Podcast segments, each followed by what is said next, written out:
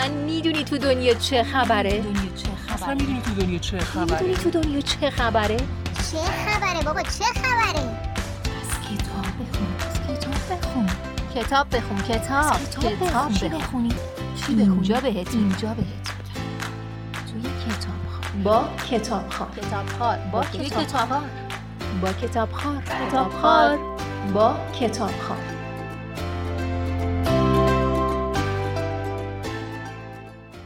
فوق جوانی قرار خوب می‌تونه راست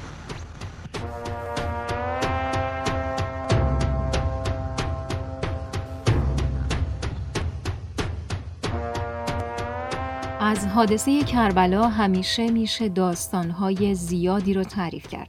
شاید چون هر چیزی که گفتن نتونستن حق مطلب رو ادا کنن. بر صورت همیشه می‌تونیم از زاویه متفاوتی به این ماجرا نگاه کنیم. چون حادثه آشورا نکته های نگفته زیادی رو داره و میشه گفت همونایی رو که بارها گفتن رو هم هر بار که میگن انگار باز تازه تره. هرچند چه در حوزه سینما و چه در حوزه ادبیات آثار قابل توجهی از نظر تعداد درباره حادثه آشورا تولید نشده. سلام. در این قسمت می‌خوام یکی از کتابهای مرتبط با واقعی کربلا رو معرفی کنم که در این زمینه اثر متفاوتی به حساب میاد. رمان شماس شامی نوشته مجید قیصری.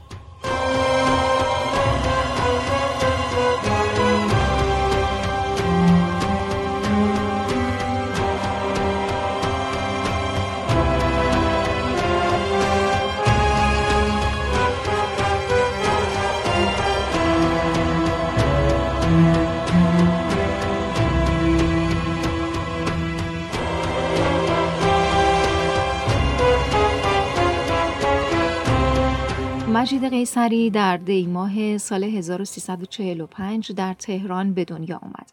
در سال 69 وارد دانشگاه شد و اگرچه دارای مدرک تحصیلی روانشناسیه اما از سال 72 به نوشتن داستان و خاطراتش روی آورد و از همون سال بود که نویسندگی رو به صورت جدی آغاز کرد. تا حالا کتاب های زیادی رو تعلیف کرده و جوایز مختلفی رو هم دریافت کرده. مثلا برای سه کاهن برنده جایزه رمان برتر اوراسیایی روسیه در سال 2018 شد. همینطور برنده جایزه ادبی اصفهان، برنده جایزه مهرگان ادب و قلم زرین سال هم بوده. قیصری در جشنواره‌های مختلفی هم به عنوان داور حضور داشته.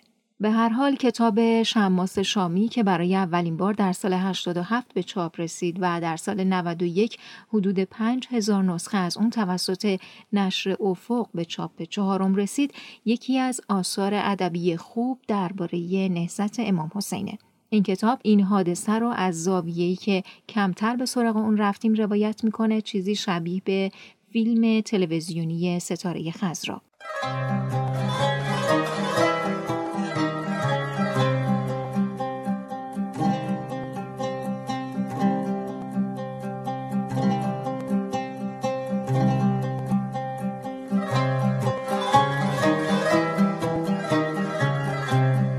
نویسنده در این اثر به روایت یک محقق سوری می‌پردازه که به صورت اتفاقی کتاب ناشناخته رو در شهر حلب پیدا می‌کنه. سه سال پیش سفری داشتم به حلب. قصدم خرید قطع زمینی بود که در آن دوران بازنشستگیم را سر کنم. خاطرات خوشی با همسرم در ایام جوانی از این شهر داشتیم. گفتم برای ایام پیری شهر مناسبی است. در همان ایام با پیرمرد سمسار مسیحی آشنا شدم. اوایل با من به عنوان محققی که در صدد خرید قطع زمینی هستم سلام علیکی می کرد. در همان دیدار اول دو جلد کتاب تاریخ شهر حلب، یک قلمدان نقره‌ای، یک سرمدان برای همسرم از او خریدم. به مرور زمان وقتی که با شغلم و دلیل و علاقم نسبت به تاریخ شهر حلب آشنا شد دوستیش مستحکم تر شد. گفت کتابی دارد که بعید می‌داند نمونهش را در دانشگاه بیروت یا جای دیگر دیده باشم. به پاس ادب به پیرمرد اظهار تمایل کردم که کتاب را در فرصتی مناسب می‌بینم. اقرار می کنم که از همان لحظه اول حدس می زدم که آمدن من به این منطقه نه برای خرید زمین که دیدن این کتاب بوده است. از آن طرف فروشنده زمین وقتی علاقه من و همسرم را برای خرید زمین دید دندان گردی از خود نشان داد. در یکی از روزهایی که برای اتمام حجت با فروشنده زمین قرار گذاشته بودیم فرصت را مقتنم شمرده و به سراغ دوست سمسارم رفتم. درخواست کردم کتابی را که از آن حرف می‌زد به من نشان دهد. قبول کرد. اما به این شرط که کتاب را از مغازه خارج نکرده و در کنج همان مغازه مطالعه کنم. قبول کردم. کتاب به زبان لاتین نوشته شده بود. نام کتاب را اتفاقات بین النهرین گذاشته بودند. با مطالعه بیشتر متوجه شدم که متن اصلی گزارشی به زبان لاتین توسط شخصی به نام یولیوس تحریر شده بود. زمان دقیق تحریر متن معلوم نبود. اما حوادث مربوط به دربار بنی امیه و شهر شام که در سال 61 هجری قمری میگذشت از نوع دیگری بود. این اولین باری بود که می‌دیدم حوادث بعد از واقعی کربلا توسط شخصی بیطرف در حال روایت است. متن بسیار خواندنی بود. سرانجام کتاب را به قیمت بالایی از او خریدم به طوری که دیگر پول قابل توجهی که بتوانم صرف خرید زمین و باغ بکنم برایم نمانده بود. فردای آن روز علیرغم میل باطنیم راهی آپارتمان کهنه و فرسوده هم در شهر دمشق شدم. ترجمه یک کتاب کاری نداشت. در نهایت کمی روی زبان گزارش کار کردم تا اندکی به زبان معیار امروز نزدیکتر شود. کمتر از سه هفته بخش مربوط به شماس و عالی جناب جالوت ترجمه شد. امیدوارم که از پس این مهم برآمده باشم. اگه تا انتها با داستان همراه باشید متوجه میشید که داستان حالت معماگونه ای داره. البته نویسنده بارها در مورد کتاب این رو گفته که شماس شامی یک رمانه نه یک تاریخ. در واقع گزارش مفصلیه که به حوادث بعد از واقعی کربلا پرداخته. این گزارش ها از طرف یولیوس خدمتکار جالوت که کارگزار امپراتوری روم در شام در سال 61 هجری قمری بوده سعی داره که برخلاف خبرهای رسیده به امپراتور روم خائن نبودن سرورش رو ثابت کنه و به شرح یک سری وقایعی می‌پردازه که باعث شده سرورش عالی جناب جالوت مسیحی در شهر شام ناپدید بشه. یزید و مشاورانش برخلاف نظر شماس اعتقاد دارند که جالوت با حسین ابن علی که در متن از او و یارانش به عنوان شورشی ها یاد میشه در ارتباط بوده و به اونها کمک می‌کرده. داستان تا انتها به تلاش های شماس برای بیگناه جلوه دادن اربابش جالوت اختصاص داره. اینکه چند بار سرورم را تا پشت دروازه قصر جیهون همراهی کرده ام به درستی نمی‌دانم. حسابش از دستم در رفته است. اما برای اینکه ثابت کنم سرورم در شورشی که می‌گفتند علیه خلیفه به راه افتاده قصد همکاری داشته و با ایشان هم فکر بوده باید به یکی از مواردی اشاره کنم که از نزدیک شاهدش بودم. این را بیان می کنم تا به حضرت عالی به تحقیق ثابت کرده باشم که سرورم هیچ گونه ارتباط با شورش و رهبر شورشیان نداشته است. شاید اگر سرورم را در جریان اموری که در قصر اتفاق میافتاد قرار می‌دادند سرنوشت ایشان جور دیگری رقم می‌خورد. لازم به گفتن نیست که هرچه سرورم سعی می‌کردند تا از کم و کیف شورشی که می‌گفتند علیه خلیفه به راه افتاده با خبر شوند نمی‌توانستند. ایشان هرچه می‌خواستند با دربار ارتباط صمیمی و نزدیک برقرار کنند نمیگذاشتند. هرچند ایشان توقع چنین امری را نداشتند اما بیشترین ناراحتی سرورم از دربار این بود که چرا با ایشان مثل غریبه ها برخورد می کنند. سرورم بیشتر به خودشان گرفته بودند و احتمال این را می‌دادند که نکند از ناحیه ایشان قصوری صورت گرفته باشند. اجازه می خواهم که ادعای خود را عرضه کنم برای همین مجبورم به آخرین دیدار سرورم از قصر قبل از به کارزار رفتن لشکر خلیفه اشاره کنم. این نکته را متذکر می شوم که این دیدار در بهبوهه حضور مردان ناشناسی بود که در شهر شام هر روز بیشتر و بیشتر می شدند. کسی از انگیزه و بانیان این شورش حرفی به میان نمی آورد. فقط چون شورش علیه خلیفه جوان بود همگان خود را به نوعی محق می دانستند که باید به یاری خلیفه جوان بشتابند و سرورم از این جمله بود. به عنوان خادم و نوکر سرورم از آن روز به بعد وظیفه‌ام سنگینتر شد و احساس کردم مسئولیتم در حفاظت از جان ایشان بیشتر شده. من به عنوان خادم همیشه با فاصله کمی از ایشان راه می رفتم و هیچگاه سرورم را تنها نمی گذاشتم. اما از آن روز به بعد خود را موظف دیدم که نسبت به اطرافیان سرورم حتی ملاقات های ایشان حساس تر باشم.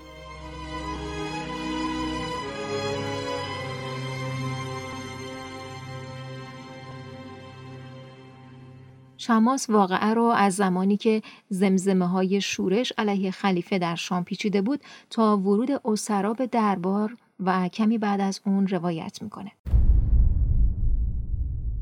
اما جالوت کیه و چه اتفاقی براش افتاده؟ جالوت از نوادگان حضرت داووده و سفیر امپراتوری روم به حساب میاد. او در بین مسیحیان روم و شام بسیار مورد احترامه و مقام والایی را هم داره. ابتدا او هیچ اطلاعاتی درباره امام حسین نداشته. اما کم کم نسبت به این جریان کنجکاو میشه و تصمیم می‌گیره که درباره اون تحقیق کنه. و در نهایت متوجه میشه که لشکری که بر علیه خلیفه شورش کرده بود اولی که تعدادشون بسیار کم بوده و دومی که خارجی نبودن و فرمانده ی لشکر هم نوه پیامبر خاتم بوده. روزی که جالوت در مجلس یزید به مناسبت ورود اسرای واقعی کربلا حضور پیدا می‌کنه بدون هیچ ترسی یزید رو سرزنش می‌کنه و مجلس رو به هم می‌زنه. یکی از جملاتی که جالوت در این مجلس مجلس میگه و در رمان بهش اشاره شده اینه. نسل من با بیست و چند پشت به داوود نبی می‌رسد و مردم به همین دلیل خاک کفش مرا سرمه چشم می‌کنن و تو مردی را که با یک واسطه به پیامبرتان می‌رسید این چونین می‌کشی و زن و فرزندش را اسیر می‌کنی.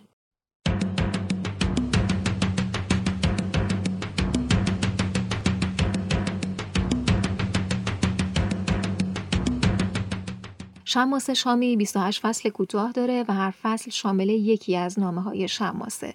نامه هایی که از دید یک خدمتکار مسیحی نوشته شده و او در تحقیقات خودش با وقایعی روبرو میشه که خواننده رو با زاویه دید متفاوتی با این حادثه روبرو می‌کنه. او در تمام این نامه ها میگه که به صورت مداوم خواستار پیگیری وضعیت جالوت از درباریان یزیده اما همه حضور او رو بعد از اون مجلس نفی می‌کنن و میگن که هیچ مهمانی در دربار باقی نمونده شماس شامی هم قبل از حادثه هیچ اطلاعی در مورد داستان کربلا نداشته و همیشه فکر می‌کرده که یزید خلیفه مسلمانانه.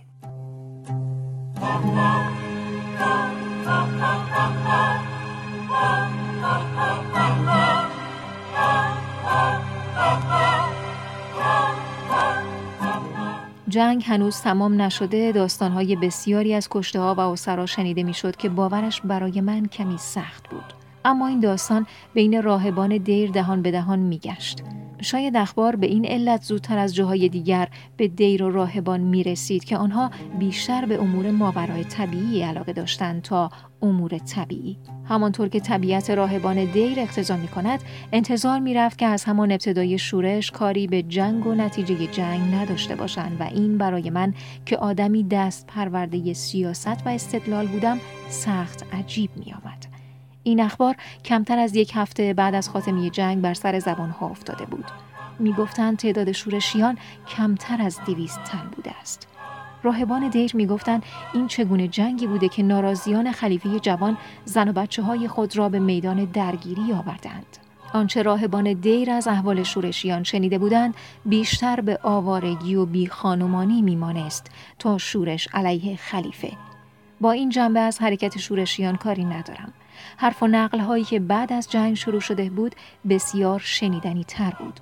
در آن حال که اخبار مربوط به اسرا را می شنیدم به این فکر می کردم که لشکریان خلیفه که توانسته بودند به ضرب تیغ شمشیر صدای مخالفان خود را قطع کنند حالا به چه حربه ای می خواستند جلوی شایعات بعد از جنگ را بگیرند اخباری که در دل راهبان دیر رسوخ کرده بود با مسلمین که دیگر معلوم است چه می کند.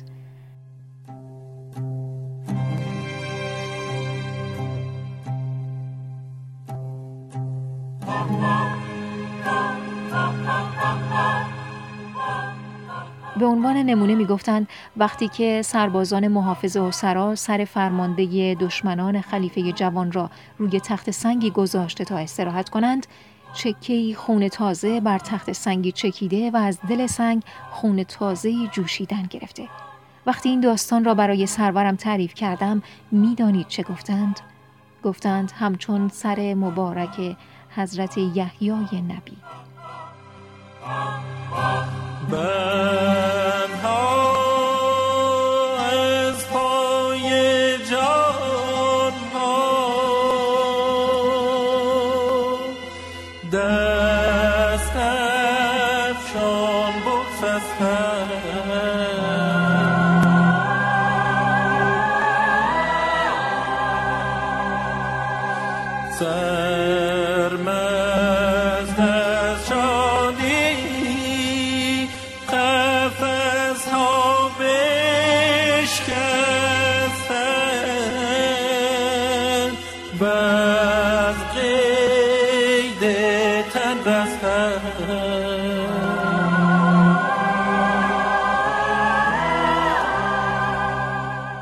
کتاب نصر ساده ای داره و به خاطر اینکه از زبانی یک غیر مسلمان روایت میشه جذابیت کتاب رو دو چندان می‌کنه. این کتاب در قضایه تاریخی چند حسن و چند نقص هم داره. مثلا یکی از مواردی که توی کتاب ذکر شده و خیلی هم مهمه و حسن کتاب هم به حساب میاد مقایسه امام حسین علیه السلام با حضرت یحیی است.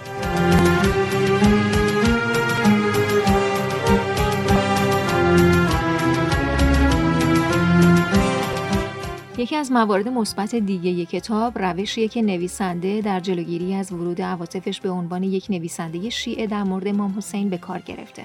نامه های شماس هم به خوبی از دید یک خدمتکار مسیحی که در ابتدای داستان هیچ چیزی از کربلا نمی‌دونه و یزید را خلیفه مسلمان ها می‌دونه نوشته شده. هرچند کتاب با اعتقادات شیعیان گره خورده اما هر انسانی با هر مذهبی کاملا متفاوت هم می‌تونه باهاش همزاد پنداری کنه. به گفته خیلی از منتقدین اگه این کتاب با مستندات تاریخی بیان شده بود به جرأت می‌شد اون رو یکی از آثار بسیار برجسته به حساب آورد.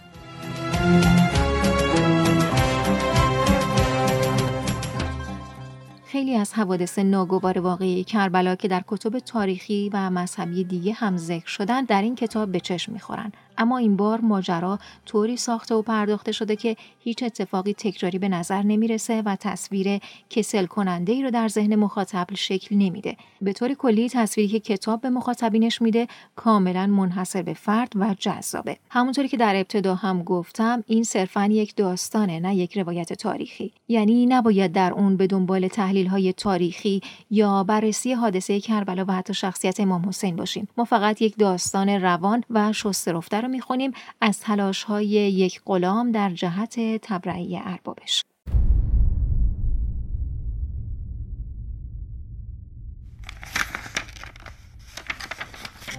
از یکی از سربازان کنار دستیم پرسیدم پس اسرا را کی میآورند؟ گفت مگر نمی‌بینی؟ همین؟ لشکر چند هزار نفره دستاوردش همین است؟ باورش برایم سخت. ولی انگار برای سربازان قصر و مردمی که به تماشا ایستاده بودند هیچ جای تعجب نبود. شاید بدین علت که از همه چیز اطلاع نداشتند. گفتم شاید منظورم را درست نگفتم. دوباره پرسیدم منظورم اسرای مرد این جنگ است. جنگاوران آنها را کی میآورند؟ سربازی که مورد خطاب من بود نگاهی غضبناک به صورتم انداخت و رویش را برگرداند. از نگاهش ترسیدم. زیر لب شنیدم که گفت کافر. انگار می‌خواست خطوط چهرم را به حافظش بسپارد تا از یادش نروم.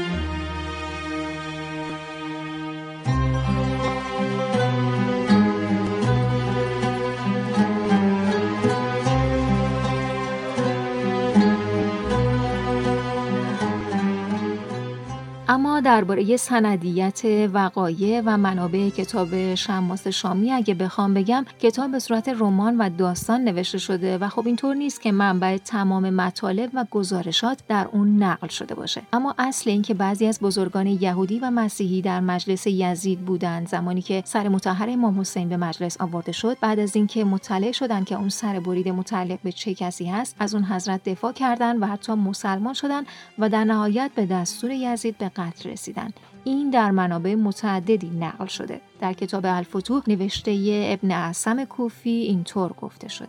ابن اعصم بعد از ذکر گفتگو میان امام زین العابدین و یزید می‌گوید یکی از عالمان بزرگ یهود که در مجلس حاضر بود گفت ای امیر مؤمنان این جوان کیست؟ گفت صاحب این سر پدر اوست. گفت ای امیر مؤمنان صاحب این سر کیست؟ گفت حسین ابن علی ابن ابی طالب. گفت مادرش کیست؟ گفت فاطمه دختر محمد. هبر گفت سبحان الله شما با فرزندان پیامبر خود بسیار بد رفتار کرده اید. به خدا سوگند اگر پیامبر ما موسی فرزندی از خود به یادگار میگذاشت بعد از خداوند او را میپرستیدیم.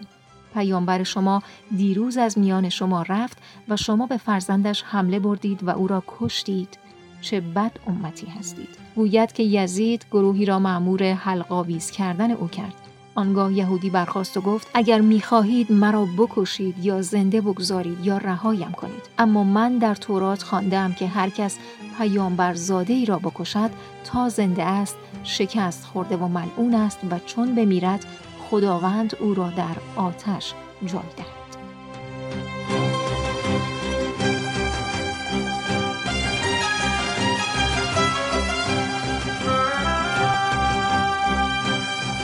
اگه علاقمند به خوندن داستانهای مذهبی و تاریخی هستید خوندن کتاب شماس شامی شاید تجربه جدید برای شما باشه که در زمان خوندن اون از یک نگاهی نو به واقعی آشورا نگاه خواهید کرد. بنابراین این کتاب رو که نامزد جایزه روزی روزگاری جلال آل احمد و قلم زرین هم بوده به شما پیشنهاد می‌کنم. ممنون که منو شنیدید.